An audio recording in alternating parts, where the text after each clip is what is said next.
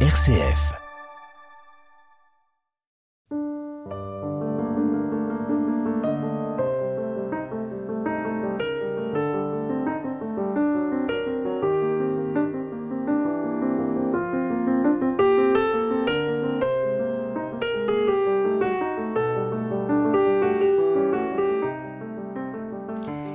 Fois n'est pas coutume, c'est par une anecdote personnelle que commencera l'entretien avec mon invité aujourd'hui, euh, Maude Poradier. Bonjour Maude Poradier. Bonjour. Alors, vous êtes Maude Poradier, maîtresse de conférences euh, en philosophie de l'art à l'université de Caen et vous publiez aux éditions du Cerf un bel essai riche, dense, très riche même, essai qui s'intitule Parler en chantant, une philosophie de l'opéra. Je parlais d'anecdotes personnelles, je vous demanderai, après avoir raconté la mienne, de me raconter, si vous le permettez, la vôtre. À propos d'opéra, bien sûr. Alors, j'étais très jeune, peut-être 16 ou 17 ans, lorsque, pour la première fois, je suis allée à l'opéra. Je ne sais plus dans quelles circonstances. Je ne savais pas où je mettais les pieds, où j'allais mettre les oreilles, et encore moins où j'allais poser mon regard. C'était un beau théâtre à l'italienne, euh, rouge et or, euh, un de ces théâtres qui euh, ressemblent à une petite scala de province. Il y avait là des personnes bien mises, un peu compassées, et euh, quant à moi, je suis montée euh, au poulailler, je suis allée au paradis, comme on dit aujourd'hui, et voici ce que j'ai un peu vu, car on y voyait très mal depuis le poulailler, et ce que j'ai entendu.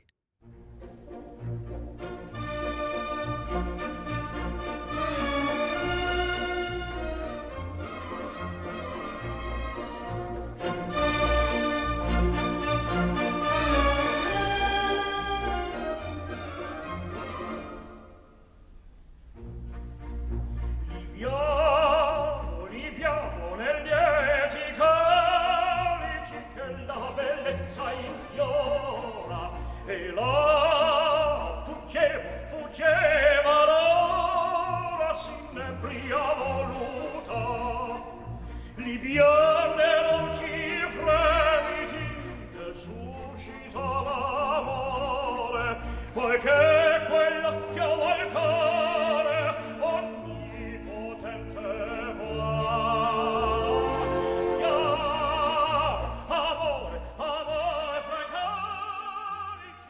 Au début, c'est la fête.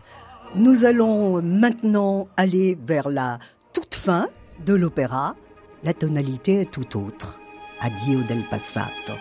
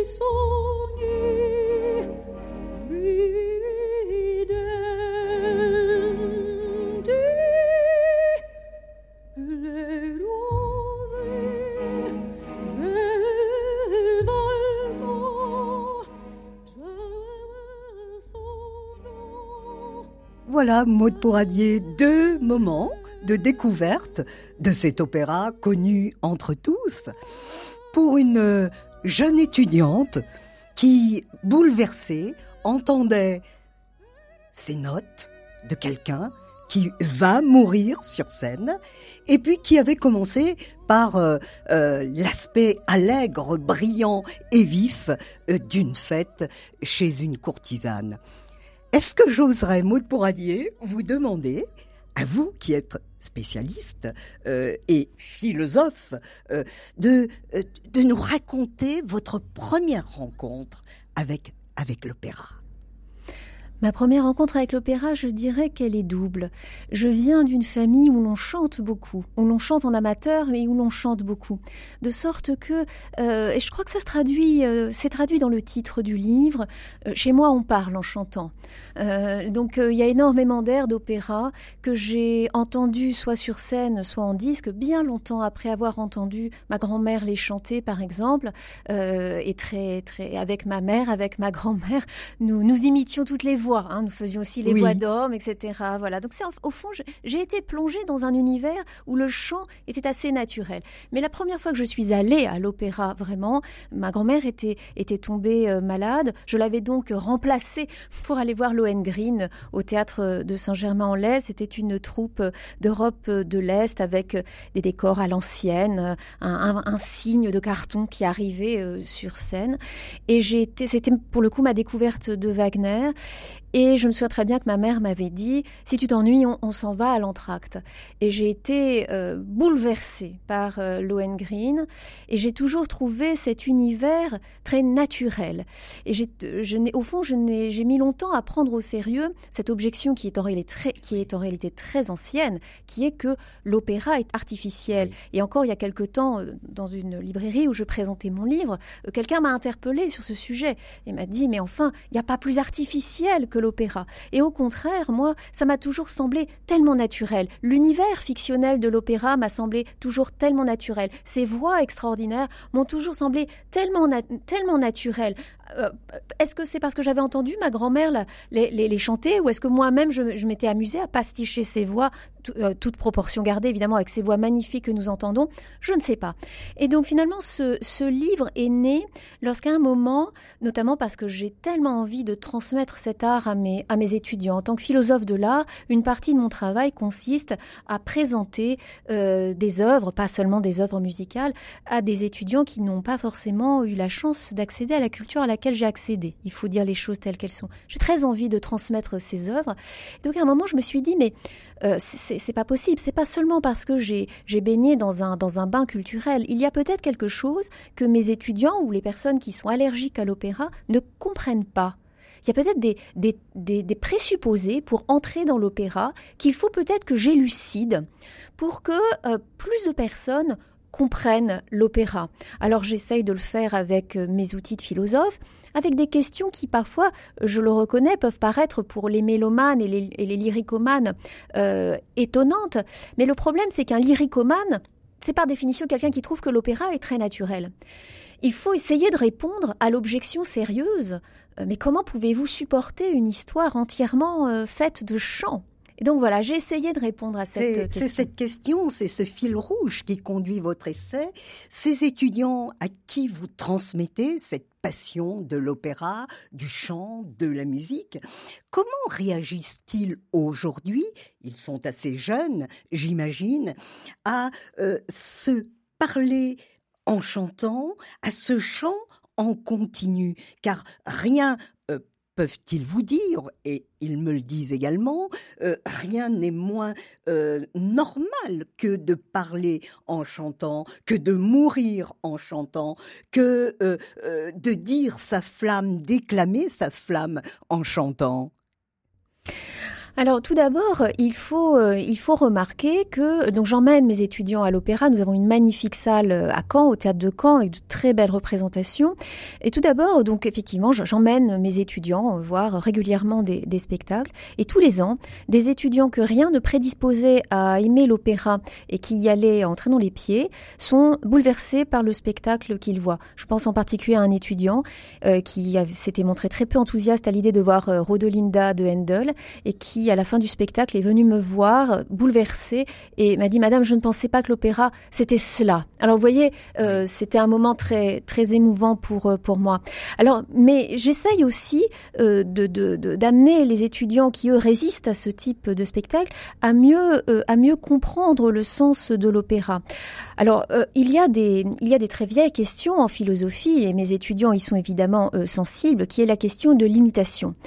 traditionnellement, la musique, la musique est considérée comme étant l'art qui est capable d'imiter directement les passions. Il y a un texte très classique pour nous autres philosophes dans les politiques d'Aristote, les politiques et non pas la poétique, où Aristote explique la peinture et même la poésie n'est capable que de représenter les signes, extérieurs des passions, euh, la rougeur, euh, le tremblement d'une voix. Mais la musique a cette capacité de d'imiter directement la colère, directement la sérénité, euh, directement l'amour, directement le désir. Et euh, ajoute Aristote, euh, la musique nous fait connaître ses passions en les suscitant en nous. Alors, euh, le processus exact n'est pas euh, décrit extrêmement précisément par Aristote, euh, mais déjà, il faut essayer avec nos étudiants de, de comprendre, de, donner sens, de donner corps à cette thèse. Nous nous sommes habitués à l'idée selon laquelle la musique serait une pure architecture sonore. Et il est vrai que tout un pan de la création musicale depuis le, le, le 19e siècle, ça a été théorisé par Hans Lick, et, bah, la musique est considérée comme une architecture de son qui ne produit des émotions que par accident. Mais il faut bien voir que cette thèse est historiquement minoritaire et elle est très récente. En réalité, euh, la thèse sur laquelle la musique suscite des passions est tout à fait euh, multiséculaire. Alors à partir de là, on a une porte d'entrée vers, euh, vers l'opéra, parce qu'il y a tout un pan de l'opéra qui prétend être un théâtre des passions. C'est particulièrement le cas de l'opéra baroque. Oui. L'opéra baroque, le livret paraît invraisemblable, et bien sûr il l'est, mais parce qu'il n'est qu'un canevas, un canevas qui doit porter notre attention vers quelque chose de tout à fait différent, qui est le théâtre des passions qui se déroulent devant nous, et des passions d'une extrême subtilité. On n'a pas l'occasion forcément de vivre dans la vie quotidienne, qui ne, peuvent pas être imitées au théâtre de manière si euh, aisée. Donc par exemple, c'est une première porte d'entrée vers l'opéra. Mais évidemment, l'opéra, ce n'est pas seulement euh, l'opéra baroque, ce n'est pas simplement Rodelinda de Handel, c'est aussi Don Giovanni, c'est aussi euh, la Traviata, c'est aussi euh, le couronnement de Popée. Et là, on entre dans une autre question qui est qu'apporte le chant continu et qu'apporte la musique continue à l'action? Quelles informations nous sont données? Comment se fait-il qu'il y a des histoires qui nous sont mieux racontées à l'opéra qu'au cinéma ou au théâtre? Oui. Alors, ces, deux éléments, euh, euh, musique et euh, fiction, comment l'opéra, à partir peut-on dire, vous me direz si je me trompe, de Monteverdi, les a-t-il entrelacés? Est-ce que l'une est plus importante que l'autre? Est-ce qu'elle s'entrelace, comme je le disais tout à l'heure? Ou peut-on considérer, c'est une des thèses de votre essai, que dans le fond, euh, le genre opératique est une forme de théâtre? Alors ici, euh, le titre de mon livre, Parler en chantant, est en fait la traduction d'une expression des frères Monteverdi. Mmh. Euh, il faut désormais euh, parlare et cantando. Il faut parler en chantant et non plus euh, cantare parlando. il y a bien sûr derrière toute une série de, de, de, références techniques à, des, à la manière dont il fallait proférer la poésie, etc. Mais plus fondamentalement, j'essaye de soutenir dans ce livre que ce que nous dit Monteverdi et son frère ici, euh, c'est que euh, le chant, ce n'est pas simplement une couche de musique qui s'ajoute à la parole. Euh, il faut que ce qu'on dit soit porté par le chant. Il faut que l'acte de chanter soit signifiant, soit significatif. Si ce n'est pas le cas, euh, on ne pourra pas raconter une histoire en, chantant. On ne pourra pas représenter euh, Tancred et Clorinde s'adressant l'un à l'autre en chantant, parce que ça paraîtra cette fois-ci vraiment artificiel. D'où le propos de Monteverdi, qui est que euh, la musique doit être soumise à la poésie. Hein. Alors, euh, cette histoire de soumission, etc., n'est pas, n'est pas en odeur de, de, synthé. Évidemment, il y a de nombreux philosophes, théoriciens de la musique et compositeurs qui ont soutenu l'idée que la musique ne devait absolument pas être euh, soumise à la poésie ou ne devait pas, euh, la poésie n'était pas forcément première à la poésie. mais je crois que c'est autre, je crois que si on, reformule la chose autrement, ce serait de la manière suivante. Si l'opéra est bien quelque chose, je veux dire, si l'opéra n'est pas simplement un spectacle artificiel, avec un peu de musique, un peu de décor, euh, un peu de, poésie, euh, un peu de danse, mais si c'est vraiment euh, une œuvre qui a son unité et qui est capable de nous raconter une histoire, exactement comme Aristote nous dit la tragédie nous raconte une histoire, exactement comme le roman nous raconte une histoire. Euh, il faut bien que tout cela euh, fasse, une, fasse unité, il faut bien que cela euh, constitue un tout. Et le cœur de cette unité, c'est le chant. Un chant qui n'est pas conçu comme étant deux couches parallèles, une couche de parole, une couche de musique, mais un acte de parole qui, à un moment, pour une raison ou pour une autre, euh, euh, nécessite de passer la barrière du chant. c'est par exemple le cas de l'expression des passions. Traditionnellement, on a considéré que certaines formes de passion conduisent la voix à la lisière du chant. Euh, c'est par exemple euh, lorsqu'on est dans un contexte où l'on doit se faire entendre de loin. On l'a oublié parce que dans les églises maintenant, euh, il y a des micros. Mais si un jour on, va à une célébration et que les micros ne fonctionnent pas, on comprend beaucoup mieux ce qui est chanté que ce qui est parlé. Hein. Donc, c'est de profération alors.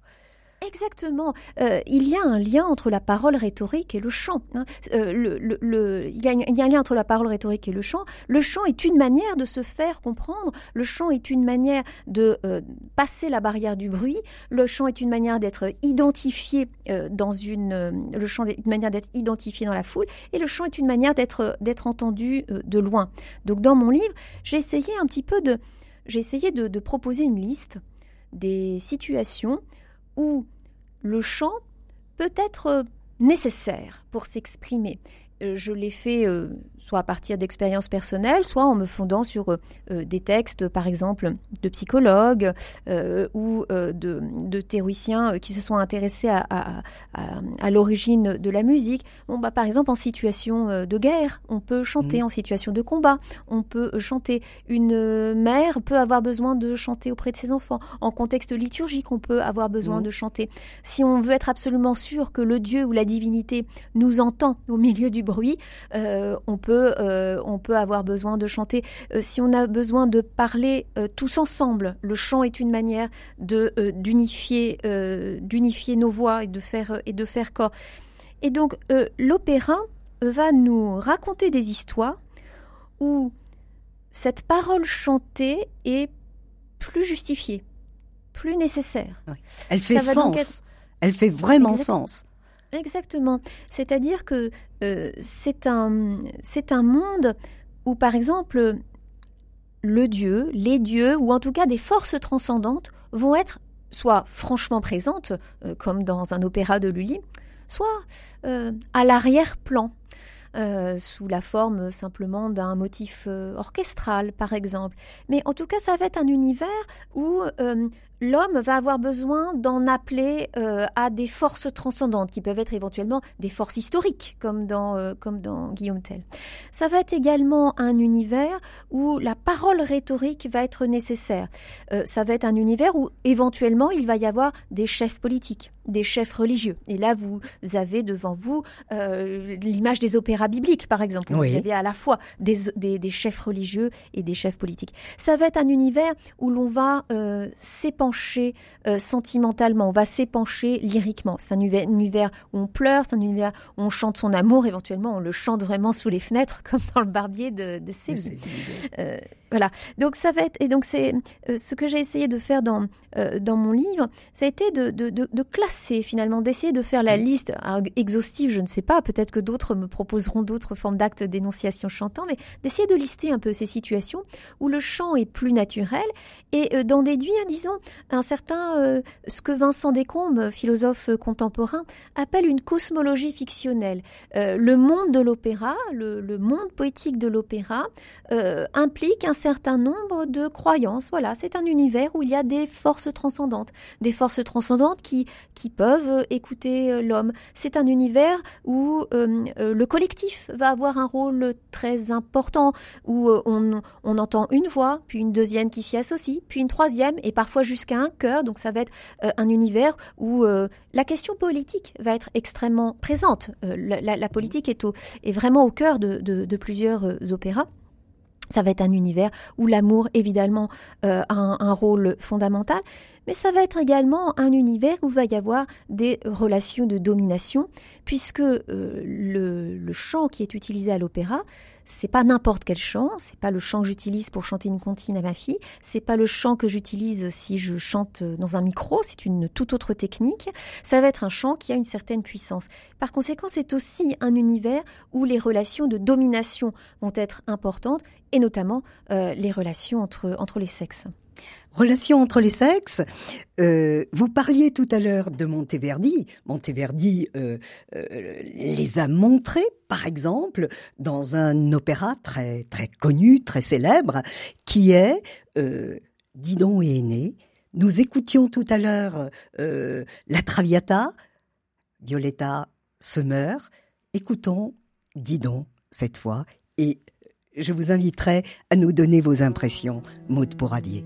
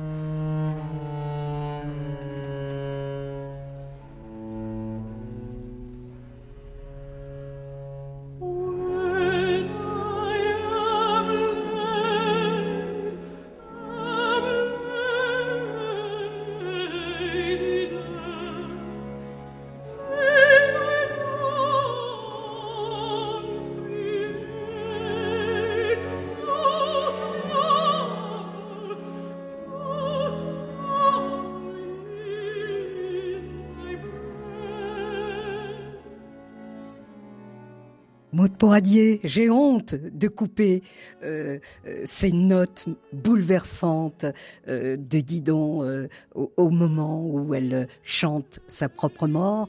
Mais je voudrais que nous revenions à ce propos du rapport entre musique et euh, fiction, comment le chant, comment la musique sert-elle justement cette histoire tragique de Didon abandonné ici par Aîné? Alors la question qui est euh, un peu, qui est assez classique dans euh, euh, en philosophie concernant la, musique orchestrale en particulier, c'est de savoir quel est son statut exactement. Mmh. On a bien entendu là dans l'extrait de Purcell, juste avant que Didon commence à chanter, on entend donc euh, euh, les, euh, le violon, je crois, qui fait ce motif, ce motif. Euh, qu'est-ce que nous croyons entendre lorsque nous entendons cela? Alors ça, c'est typiquement une question de philosophe, parce que quand on regarde un opéra ou quand on écoute le disque, on ne se la pose pas. Mais pour comprendre ce qu'est une fiction opératique, il faut se poser la question. Est-ce qu'on est en, train d'entendre euh, la voix du compositeur, comme on dit certains philosophes la voix du compositeur qui s'incarne dans l'orchestre, dans ici euh, les violons, et euh, eh bien de manière apprise ou de manière innée, ici là n'est pas forcément la, question, nous comprenons que le compositeur est en train de faire un commentaire, quelque chose du sorte de, quelque chose comme pauvre didon, hein, mmh. quelque chose comme pauvre didon. Ou est-ce que nous entendons une émanation psychologique de Didon? Est-ce qu'on entend l'âme de Didon? Un petit peu comme dans un roman, un roman écrit à la première personne ou un roman écrit avec une focalisation interne, euh, nous entendons tout à coup, euh, nous sommes comme à l'intérieur de la psyché de quelqu'un. Donc ça veut dire que au moins à un certain moment, l'orchestre peut, euh, de manière un peu étrange, nous faire entendre le flux de conscience euh, des personnages. Dans ce cas-là, nous aurions accès aux personnages euh, de manière euh, euh, introspective, comme nous, nous avons accès à nos propres émotions. Donc nous aurions une relation intime aux personnages d'opéra que nous ne pourrions pas avoir avec des personnages de théâtre, par exemple. ou alors, est-ce que c'est encore autre chose qu'il faut imaginer? Est-ce qu'il faut imaginer que nous n'avons qu'apparemment affaire à du théâtre, nous n'avons qu'apparemment affaire à une femme qui s'exprime en chantant, mais en réalité, ce que nous voyons, c'est une sorte d'épopée où euh, Didon est pour ainsi dire euh, mannequiné ou animé telle une marionnette par une musique, euh, exactement comme lorsque nous lisons un roman, nous lisons une histoire qui nous est entièrement racontée par un, par, par un narrateur. outre évidemment le, fait que ce, il faudrait vraiment avoir un cœur de pierre, n'est-ce pas, pour ne pas être sensible à la plainte de Didon. On s'ajoute à cela que quand Purcell compose cette œuvre, les, les, les personnes qui assistent à cette opéra euh, euh, connaissent Virgile, peut-être pas par cœur ou presque. Hein. donc euh, il y a aussi tout un arrière-plan humaniste qui rend sans doute cette scène encore plus puissante pour les contemporains de de Purcell, il y a voilà la question typique que se pose un philosophe et que je me suis donc posée, c'est qu'est-ce que c'est que ce qu'est-ce que c'est que ce chant du violon? Qu'est-ce que qu'est-ce que le spectateur imagine entendre? Est-ce que c'est simplement du décor? Non, c'est pas simplement du décor cette, petite phrase de violon. Non, elle me dit quelque chose sur le plan fictionnel. Mais euh, qu'est-ce que, quel est son statut? Est-ce que je suis dans un monde où il y a de la musique? Est-ce que je suis dans un monde où j'entends euh, les émanations psychiques euh, de Didon? Ou est-ce que je suis en train d'entendre la voix du compositeur comme l'ont soutenu un certain nombre de théoriciens de la musique et de théoriciens de l'opéra? Voilà toute la complexité de l'approche de l'opéra. Nous allons reprendre notre entretien, Maud Poratier, dans une seconde émission. Et je vous remercie en incitant nos auditeurs à aller vers cet essai qui s'intitule Parler en chantant, une philosophie de l'opéra, publié aux éditions du CERF.